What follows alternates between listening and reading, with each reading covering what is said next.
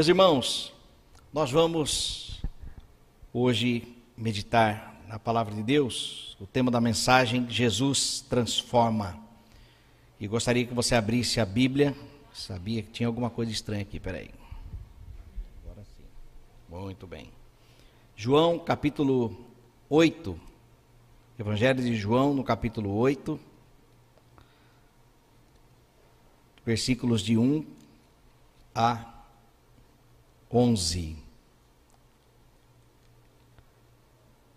Jesus transforma.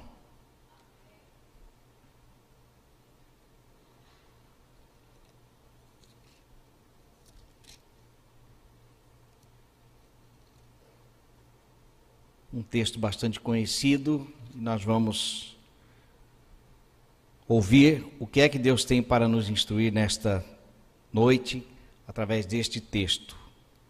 Eu abri a minha Bíblia aqui, mas nós temos no telão, na versão nova, versão internacional. Diz assim a palavra de Deus: Jesus, porém, foi para o Monte das Oliveiras. Ao amanhecer, ele apareceu novamente no templo, onde todo o povo se reuniu ao seu redor, e ele se, se assentou para ensiná-los.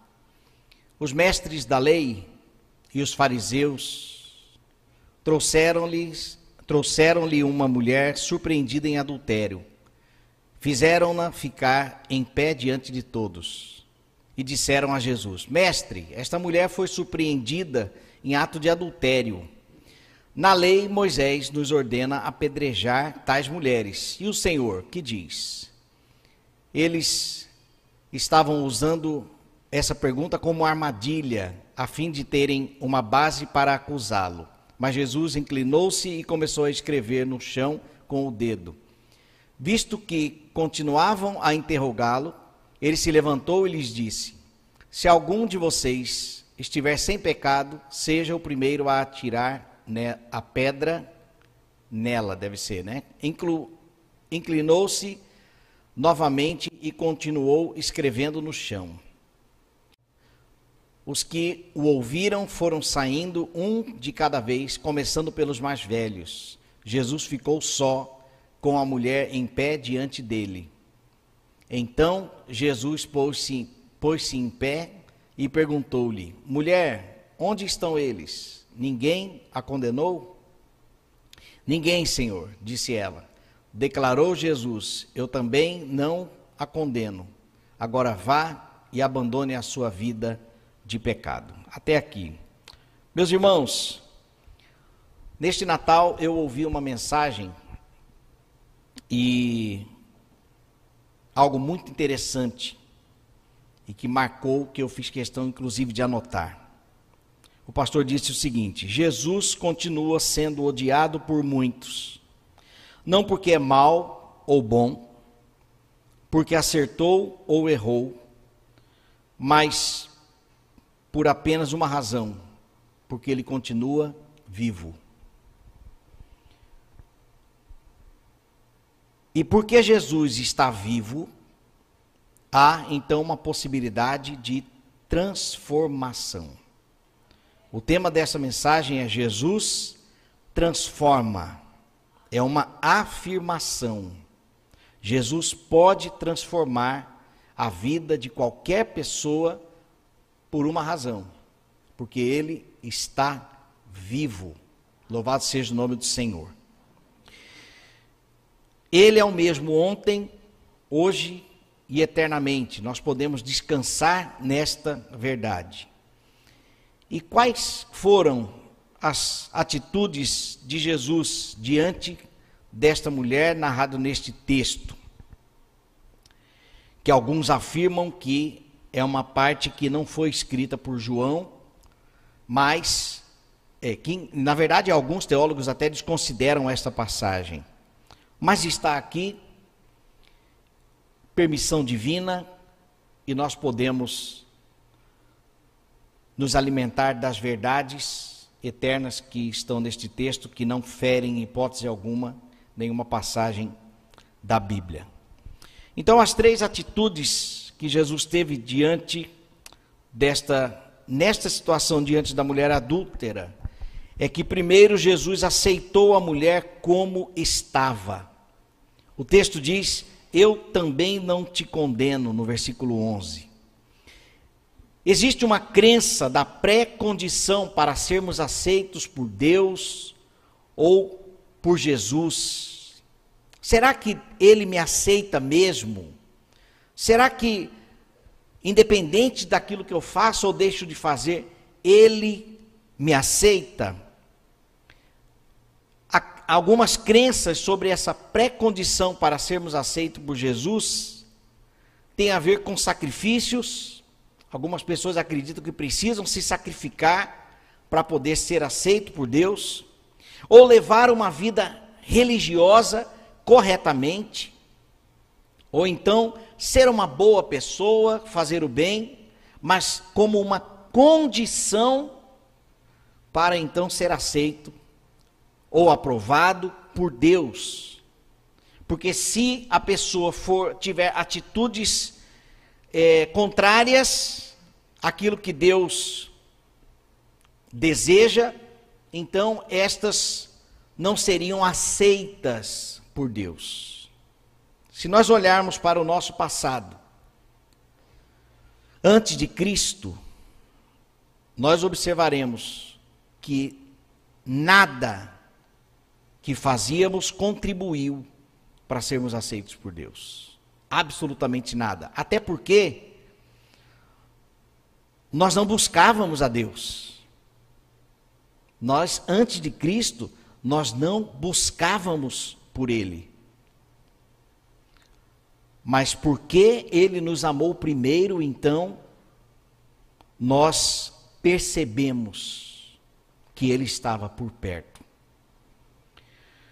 E no meio dos crentes, há também essa crença de uma pré-condição para ser aceito por Deus. Os estarmos em dia na igreja, em plena comunhão com a igreja, para sermos aceitos por Deus. Na leitura da palavra, na vida sem pecado, para sermos aceitos por Deus. E isto é um mito. Por que que eu digo isto? Porque para sermos aceitos, nós não podemos fazer absolutamente nada. Porque nós somos aceitos pela sua graça, pela sua misericórdia. Não porque nós fazemos algo que o agrada. Porque a verdade é que nós não podemos, nós não temos nada para oferecer ao Senhor. Para sermos então aceitos. Ah, agora que você então tem se comportado dessa forma, agora eu te aceito. Ah, agora que você é um dizimista fiel, ah, agora sim eu te aceito. Ah, muito bem, você está vindo até na escola bíblica, então eu te aceito. O relacionamento com Deus não funciona dessa forma. É independente do que fazemos ou deixamos de fazer, nós somos aceitos. E a lição que este texto nos traz é justamente isso. A mulher foi pega em adultério, trouxeram-na para Cristo, e Cristo o aceitou na condição que ela se encontrava. O contexto histórico sobre a mulher adúltera é que nas leis da castidade e do casamento, Levítico capítulo dezoito, Deuteronômio vinte e dois, o adultério é uma união abominável ao Senhor. Deuteronômio vinte e dois, vinte e dois diz, quando se surpreender alguém deitado com mulher casada, com marido, ambos morrerão. O homem que se deitou com a mulher e a mulher assim e a mulher, assim tirarás o mal de Israel. Esta era a lei para preservar o povo de Deus, né? Como leis de castidade e do casamento. E no Novo Testamento, o adultério significa algumas coisas que eu listei. Se você quiser o esboço, eu coloquei referência bíblica. O adultério no Novo Testamento é, está na lista das obras da carne, é transgressão à lei, Tiago capítulo dois, versículo onze, é procedente do coração avarento, é prostituição alvo de julgamento de Deus, é amizade com o mundo e inimizade com Deus, porque essa passagem no livro de Tiago, ele fala adúlteros e adúlteras. E primeira Coríntios seis, dez, é prática dos que não herdarão o reino de Deus. É característica de perdidos. É isso que a Bíblia fala sobre a promiscuidade do adultério. E a pergunta que eu faço para a igreja nesta noite: será que não existe alguma área em nossa vida em que os escribas e fariseus gostariam de flagrar para expor-nos diante de Cristo? Isto é, como está a minha vida?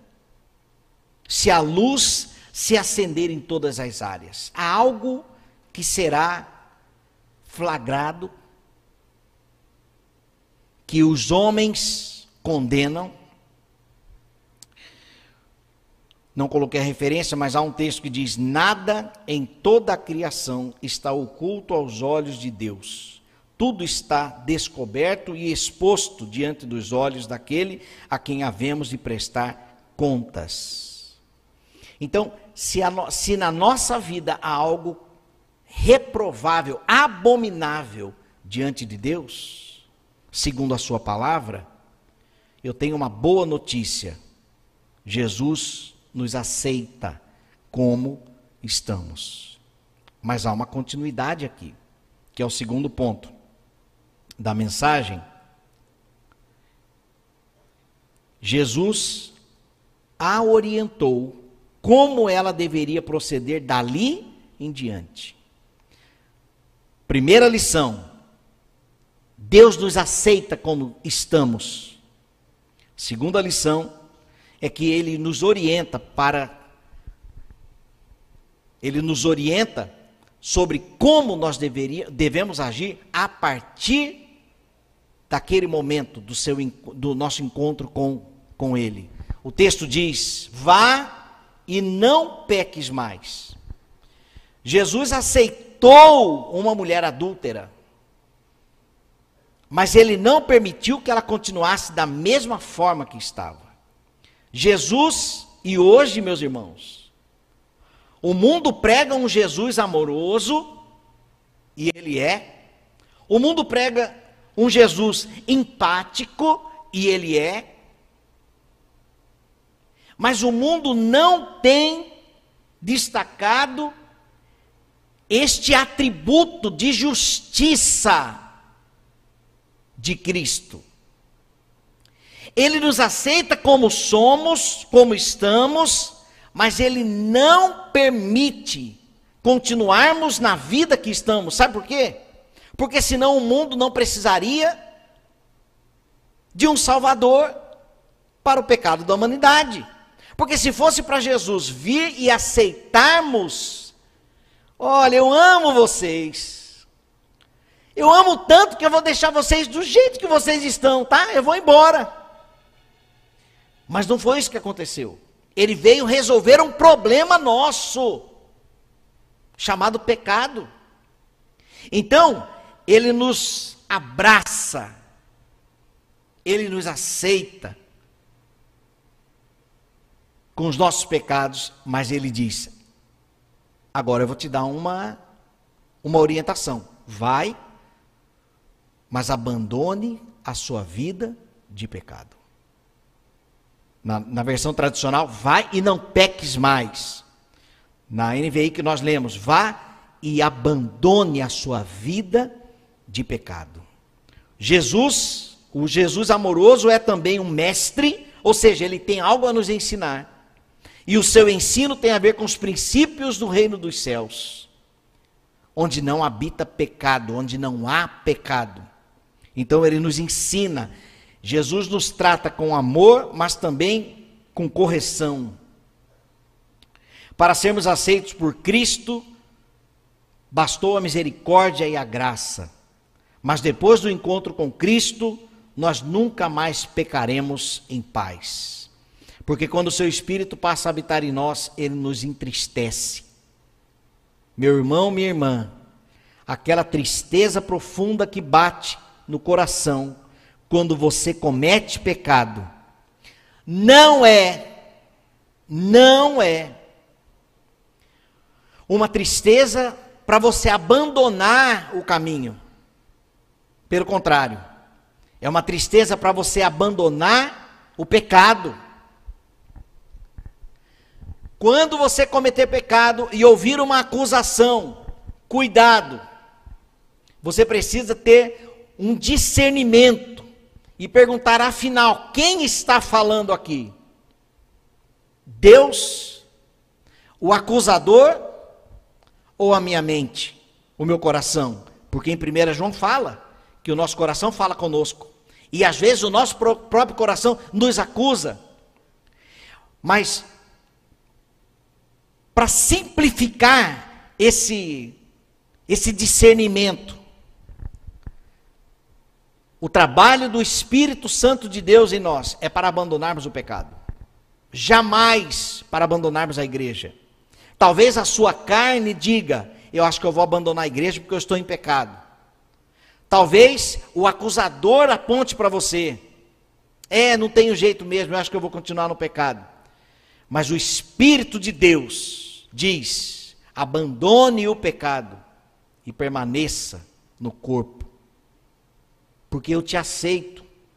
Abandone o pecado, eu te aceito. Abandone a prostituição, eu te aceito. Abandone a mentira, eu te aceito. Abandone o roubo, eu te aceito. Abandone a infidelidade, a impaciência, a promiscuidade, a pornografia, eu te aceito.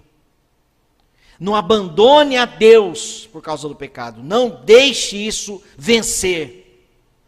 Certa vez eu vi uma frase, ou o pecado te afasta da Bíblia, ou a Bíblia te afasta do pecado. Escolha permanecer na palavra de Deus. É uma escolha. A tristeza que o pecado gera Nos, nos motiva a abandonar a Deus, mas nós não podemos pular do barco, porque a gente não sabe nadar. O salva-vidas é Jesus. A orientação de Cristo foi para que ela fugisse do pecado. Vai, não peques mais. A nossa referência deve ser Cristo. A orientação de Cristo para nós é o ideal, viver uma vida como Ele. Quem se encontra com Cristo deve se parecer com Ele. Então Jesus aceitou a mulher como estava, Jesus a orientou como ela deveria proceder, e terceiro, Jesus liberou a mulher para viver a sua orientação. Vá e não peques mais, abandone essa vida de pecado. A transformação de Jesus caracteriza a verdadeira liberdade. Vá, agora você está livre. Várias liberdades aconteceram aqui. A liberdade da culpa do adultério, a liberdade da escravidão dos próprios prazeres, a liberdade dos opressores e acusadores que estavam expulsos, pondo aquela mulher, fique de pé, para que a sociedade te veja. E Jesus libertou aquela mulher dos opressores. A liberdade da lei. Olha o que diz Romanos dez, versículo um a quatro. Caros irmãos, o desejo do meu coração e a minha oração a Deus em favor dos filhos dos israelitas é que eles sejam salvos. Porquanto sou testemunha quanto ao zelo que eles devotam a Deus, os israelitas aqui vivendo uma vida reta diante de Deus. Contudo, o seu zelo não tem como base o real conhecimento, pois não reconhecendo a justiça que vem de Deus e buscando estabelecer a sua própria, não se submeteram à justiça de Deus, porque o fim da lei é Cristo, para a justificação de todo aquele que crê. Então, aquela mulher adúltera em Cristo, ela foi liberta inclusive da lei, porque Cristo resume toda a lei. Resumiu toda a lei, perdão. Amarás o Senhor teu Deus de todo o teu coração e amarás o próximo como a ti mesmo. Então, quando você vivencia estes dois mandamentos, o grande mandamento, amar a Deus e amar o próximo, então você cumpre todas as demais leis. Todas as leis. Porque quando amamos a Deus, não amamos outros deuses, não idolatramos, não nos encurvamos, não fazemos imagens, não nos prostramos a outros deuses, não nos devotamos a outros deuses, mas nós somos fiéis ao único e Deus verdadeiro. E quando amamos o próximo, nós não matamos, nós não roubamos, não cobiçamos, nós somos então fiéis ao Senhor. Por isso que Cristo é o fim da lei. Então esta mulher, ela foi liberta inclusive da lei. E ela foi também liberta geograficamente. Os opressores, perdão, a mulher foi liberta por Cristo, ela não precisava ficar seguindo Jesus para que fosse fiel a Deus ou fiel a Ele, ou para não viver uma vida de pecado, mas pelo contrário, Jesus falou assim: pode ir, pode ir. Nós não precisamos de um único local para sermos fiéis a Deus. A igreja, para sermos fiéis a Deus, fiel a Deus, para sermos fiéis a Deus, a congregação que eu digo, ah, só a nossa igreja, não, não é só a nossa igreja, o povo de Deus está espalhado. Então nós podemos estar em qualquer lugar, porque nós somos de fato, em Cristo nós somos livres, inclusive geograficamente. Por quê? Porque o Senhor está em todo lugar. O nosso Deus, Ele é onipresente. Jesus aceitou a mulher como estava, Jesus orientou como ela deveria viver dali em diante, e Jesus liberou a mulher para viver a sua orientação. Para concluir, meus irmãos, algo interessante que eu, eu percebi nesse texto. A mulher ouviu as palavras de Jesus. Os escribas e fariseus também ouviram as palavras de Jesus. A mulher recebeu as palavras de Jesus. Os escribas e fariseus também receberam as palavras de Jesus, quando ele disse: quem não tem pecado, ou quem está sem pecado, atira a primeira pedra. E eles foram obedientes àquela palavra. A mulher reconheceu que era pecadora. Os escribas e fariseus também reconheceram que eram pecadores. A mulher foi embora sem culpa. Os escribas e fariseus foram embora culpados. A pergunta é: por quê? O mesmo encontro, o mesmo lugar, as mesmas palavras, mas a mulher foi embora sem a culpa e os fariseus e os escribas foram embora culpados. A resposta é que o texto nos dá, foi por falta de arrependimento. Quando o texto diz: acusados pela própria consciência, foram se retirando um por um. Provavelmente aquela mulher adúltera também foi acusada pela sua própria consciência, pelo pecado que ela havia cometido. Ela foi acusada pela sua própria consciência. O texto não diz, mas é muito provável que sim. Os escribas e fariseus que estavam expondo também foram acusados pela própria consciência, mas a diferença, a partir da receptividade de Cristo, foi que aquela mulher se arrependeu. Quando ela percebeu a acusação da sua mente, ou quem sabe do próprio espírito, já, ela se arrependeu, enquanto os escribas e fariseus não se arrependeram. E a conclusão que nós temos aqui da mensagem é que Jesus transforma pecadores arrependidos.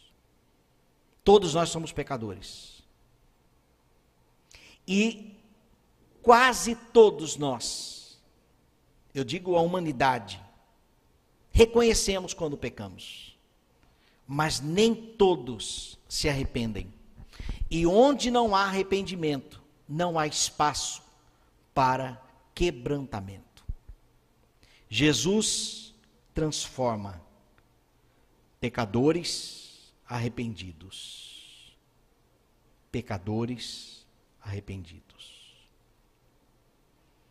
Que Deus, mediante o seu Espírito, possa nos conduzir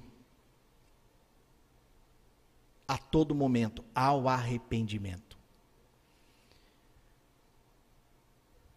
A transformação, que este é o objetivo de, de Deus para nós. O seu Espírito habitando em nós e, e então abandonarmos o pecado a cada dia. Cada dia mais nos distanciando do pecado, ou seja, a perfeita varonilidade de Cristo, que diz em Efésios capítulo quatro, implica em arrependimento. Nós seremos moldados conforme a nossa disposição em, no, em sermos, em nos arrependermos diante das acusações.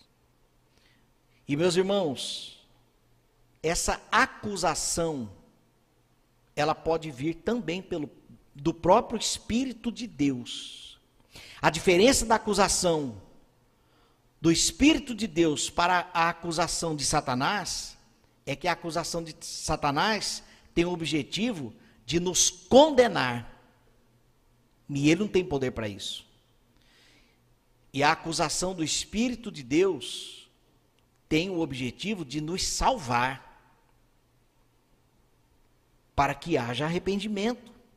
Nós somos acusados, nos entristecemos por isso, essa tristeza nos traz um sentimento de amargura, para que haja arrependimento.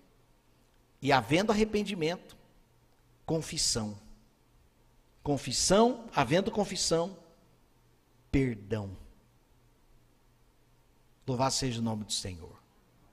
Louvado seja o nome do Senhor. Que Deus possa nos conduzir ao arrependimento constantemente, para que haja transformação. Vamos orar? Senhor nosso Deus, nós estamos na tua presença e clamamos a ti, ó Pai, a intervenção do Senhor constantemente em nós, como igreja, para que haja o devido amadurecimento. Se nós e a nossa carne atrapalharmos a tua intervenção, ó Deus, tu és maior do que nós. O teu Espírito está acima do nosso coração. E que e declaramos aqui, ó Deus, total liberdade do Senhor, ó Pai, para trabalhar em nós, tão pequenos, imperfeitos e pecadores. Trabalhe em nós, em nome de Jesus. Amém. Graças a Deus.